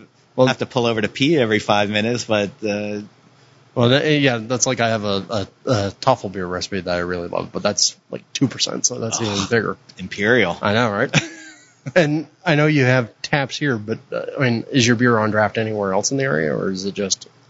No, we'll pull a couple of kegs, either four or five kegs from every batch we do, and those will go out to select bottle shops or special events. Mm-hmm. Um, but we don't really do draft beer. Everything is in those disposable plastic kegs. Mm-hmm. Um, so there's a handful of places around town that that uh, will take a keg of anything we make. But uh, you know, the brewers out there know there's not that much money in draft beer, especially with a little, you know, somebody doing four or five barrels at a time, selling that as draft is just, you know, it's ridiculous. You're never going to make any money. So you got to either sell it, you know, make your money selling it over the ta- over the bar, out, you know, by the ounce, or you, you know, bottle it up and sell it. That's the only way to make a small brewery like this financially feasible. Well, I was going to say you have sort of unusual hours and an unusual location, but uh, I, you know, I could see if I was in your area, I would, uh, I would always want to make sure I come in here. And beforehand, I was telling you a story about a friend of mine who was going to go tour Asheville and then take a right turn and come all the way to L.A. And he never made it to Asheville because he just stayed here and enjoyed himself too much. Good. I'm glad to hear that. Yeah. So any any last words of wisdom before we uh, before we leave the fine folks? When you're getting ready to go to bed at night and you think you don't have to pee, go ahead and try to pee anyways. You'll be amazed sometimes. All right, and with that, it's time to close up here at Zebulon. I hope you guys have a good time, and and yeah, if you're here in Weaverville, North Carolina, aka just north of Asheville, uh, make sure you uh, make your way up here. I think you'll be pleasantly surprised. Fridays and Saturdays only, one to six. Uh uh Hey, Fridays, uh, Fridays and Saturdays perfectly all right for drinking beer. Cheers, everybody. Nobody could ever accuse Mike of making boring beer, huh? And nobody, I think, could ever accuse him of being interested in making lots of money. yeah, I guess that too. no, but I mean, look, that 1% uh, mild that he served me, that was fantastic. I mean, that was just like uh, having a glass of iced tea in a way, but just beery flavored iced tea. Yeah, you know some of the some of the beers he gave you to bring back for us to taste uh, during our uh, our talk at boot camp were just amazing. Like there, there was like an IPA with Brett or something, as I recall. Yeah, there was an IPA with Brett. There was a Belgian dark that had all sorts of interesting ingredients in it. Yeah, I mean, he's just got a very traditionally experimental point of view. Yeah, he, he does, and but experimental in what I would consider the best way. You know. Mm-hmm. Oh yeah, but again, I mean that's the traditional experimental thing. So I I cannot stress it enough to y'all. If you're anywhere near Weaverville, if you're in Asheville and you're doing like the whole you know pub crawl brewery crawl thing, carve out some time, go to Zebulon. I think you'll be really pleased. I had a friend of mine who was driving down to come to California from Pennsylvania and drove down through Asheville because he likes 90 degree turns. Um, and he was going to go into Asheville and, and do all this stuff. He stopped at Zebulon and he never never left Zebulon to go into Asheville proper. That's great. So, should you happen to be there on one of the what two days a week that he's open? Exactly. Definitely, definitely check him out. Say hi to Mike for us. Yeah. So there you go. It's a good one. Enjoy it. Please do. And now it's time for something else it is. It's time for something else being, we're going to take a quick break here. And when we come back, we're going to wrap up the show. So stick around. We'll be right back. Getting accurate measurements of your beer is one of the keys to improving your brewing. The Pro Series hydrometers from Brewing America will help you help your beer. These American-made NIST traceable hydrometers are accurate, easy to read, and the kits come with a cleaning brush and cloth and a borosilicate test flask that uses half the sample size of most flasks. That means less beer for testing and more beer for you. Brewing America is a small, family-owned business of husband and wife veterans, so when you buy a Brewing America hydrometer, you're not only getting a great piece of equipment, you're supporting the people who support America. Brewing America hydrometers are available on Amazon or at www.brewingamerica.com.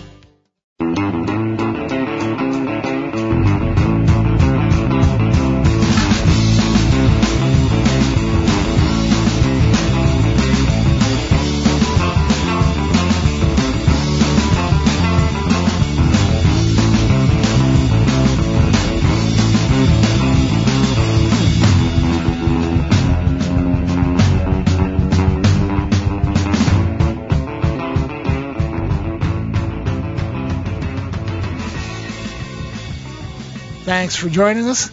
We are ready to wrap up the show and get out of here. This is where we would normally do some Q&A, but we have an all Q&A show coming up, episode 97, the one after HomebrewCon. So we're going to skip Q&A today. We're going to save those questions and the answers, we hope, and uh, give you guys a couple more weeks to get questions into us. So uh, if you have a question, write in to questions at experimentalbrew.com or come by and see us at HomebrewCon and bring us your question there. That works too. Or leave us a voicemail or text message at 626 765 1AL. And don't forget to leave your name. Yeah, please do. Uh, we want to give you credit or blame, as the case may be. Uh, and while we may not be doing Q&A, it is time for us to do quick tips and something other because why not?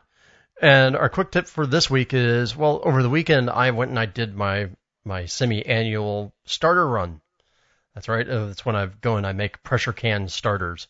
And for whatever reason, I decided I was going to take some pictures of it and post pictures and little videos of it to both our Facebook page and our Instagram page. And people really responded to it. You know, I have a recipe that I wrote up um, over a decade ago now about how I do pressure can starter worts, and we've talked about them here on the on the show before. But you know, it was just kind of nice to revisit the technique and to get a bunch of sterile wort that was ready for me to go whenever I need to make a yeast starter. Now, one thing I did see, which is the reason why I'm bringing it up here, was a lot of people responding back saying, "Hey, you know, by the way, I've adapted your your process."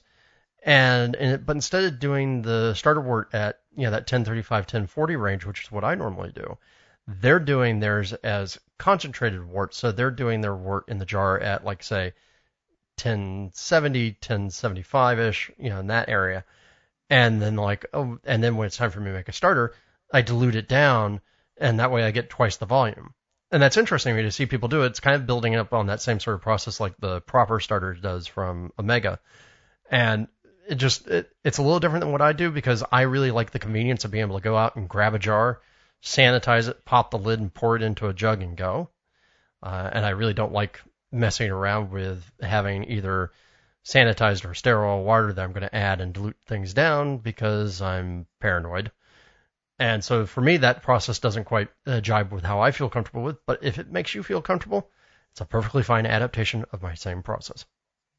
Well, and you know what, man, you get you get twice the amount of starter for the same amount of pressure canning. So uh, if you don't want to spend time pressure canning twice as much, or you don't have a bigger pressure canner, it, it seems like a pretty valid technique. Yeah, no, it is. I I don't see any problems with it. It's just it's not my technique yep, exactly. well, geez, big surprise. Huh? Yeah. All right, and then of course we have to leave you something other than beer because into all beery lives something non-beery must fall. And I'm bringing you another one, which is a, a book that I discovered over the past week, and I pretty much read it in like no time. And that's called Minimum Wage Magic by an author named Rachel Aaron. She also writes science fiction under the name of Rachel Bach and she's kind of an indie author, uh, you know, doing a lot of her stuff. She has a whole urban fantasy series about dragons called the Heartstriker Clan series. And this is set in the same world as Heartstrikers, but instead it follows other characters. And the whole idea is it's a world in the future where magic has come back and dragons are back and other magical creatures are there and there are mages and and living gods who you know walk the earth and the city of Detroit has been destroyed and rebuilt and destroyed again in this battle of a couple of gods, claimed by some dragons, and it's now a city of a living god where free commerce is the rule and there are uh, really no other rules. And it's just kind of, well, fun. And just like the ginger saison I had earlier in this episode, it's fun, it's light, it's zippy, it's a little bit of brain candy, and it was just a really enjoyable read. And I'm actually going to check out uh, book two just came out. She apparently writes at a blistering pace of like 10,000 words per day. Uh, so always putting out books. So it'll be interesting to see if I enjoyed the second book in the series as much. So again, that was Minimum Wage Magic by Rachel Aaron. Cool, man. Sounds very interesting. Yeah, not too bad. When when I uh, learn how to read, maybe I'll give it a look. I have faith. yeah, right. But in the meantime, thank you all for listening to Experimental Brewing. You can catch all of our latest adventures and writings by going to our website, which is experimentalbrew.com. Don't forget that you can follow us on Twitter, where we're at EXP Brewing. We're on Facebook. We're on Instagram.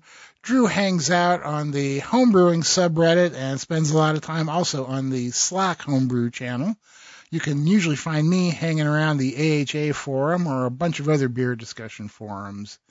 If you want to ask us a question or suggest topics or recipes or experiments or even just rant and rave, uh, you can email us at podcast at experimentalbrew.com. Or if you want to get a hold of each one of us individually, I'm Denny at experimentalbrew.com and he's Drew at experimentalbrew.com.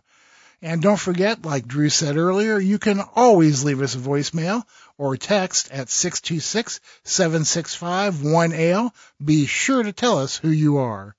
So until next time, remember to always brew experimentally. Or brew wacky. And we'll see you on the next episode of Experimental Brewing.